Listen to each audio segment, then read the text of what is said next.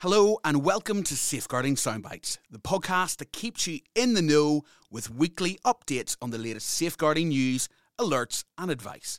I'm Colin Stitt, Head of Safer Schools at Ineqe Safeguarding Group. Harmful content online is nothing new, but with the recent news about popular internet personality Andrew Tate being removed from social media platforms, there's been much debate in the press about the kind of online content young people in particular are being exposed to, and the possible influence content like this can have. In response, our online safety experts have published a review of harmful content online, covering who Andrew Tate is and why children and young people are interested in this kind of content, and how, as parents and safeguarding staff, we can give the best care and support when the children and young people in our care are exposed to harmful content. You can find the review at ineqe.com in our online safety section. Now, in the news this week, Meta have announced that they're working on an optional feature for Instagram to protect users from receiving unsolicited nude photographs.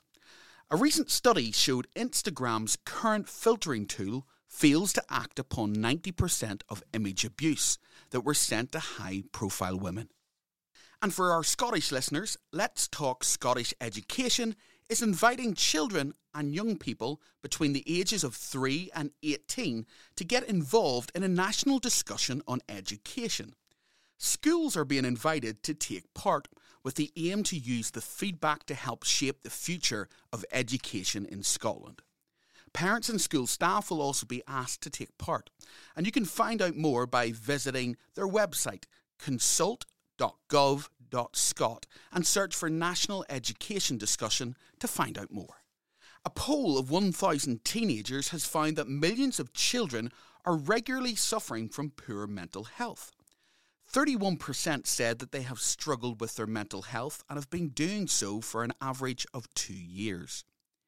89% of those struggling also indicated that they needed help, but they were not sure how to access support. The inquest into Molly Russell's death by suicide has begun, with the focus likely to fall on the role big tech and social media sites had in her death.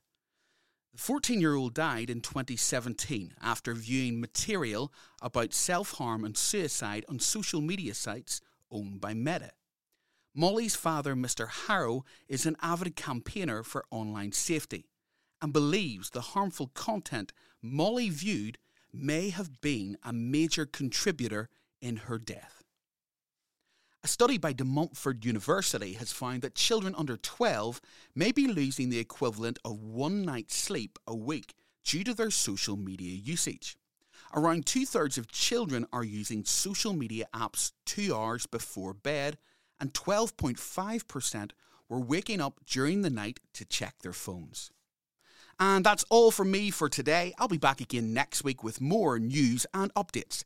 In the meantime, you can stay up to date with our safeguarding advice and guidance by visiting our website at ineqe.com. Make sure to follow us on socials by searching for Ineqe Safeguarding Group. And until next time, thanks for listening and stay safe.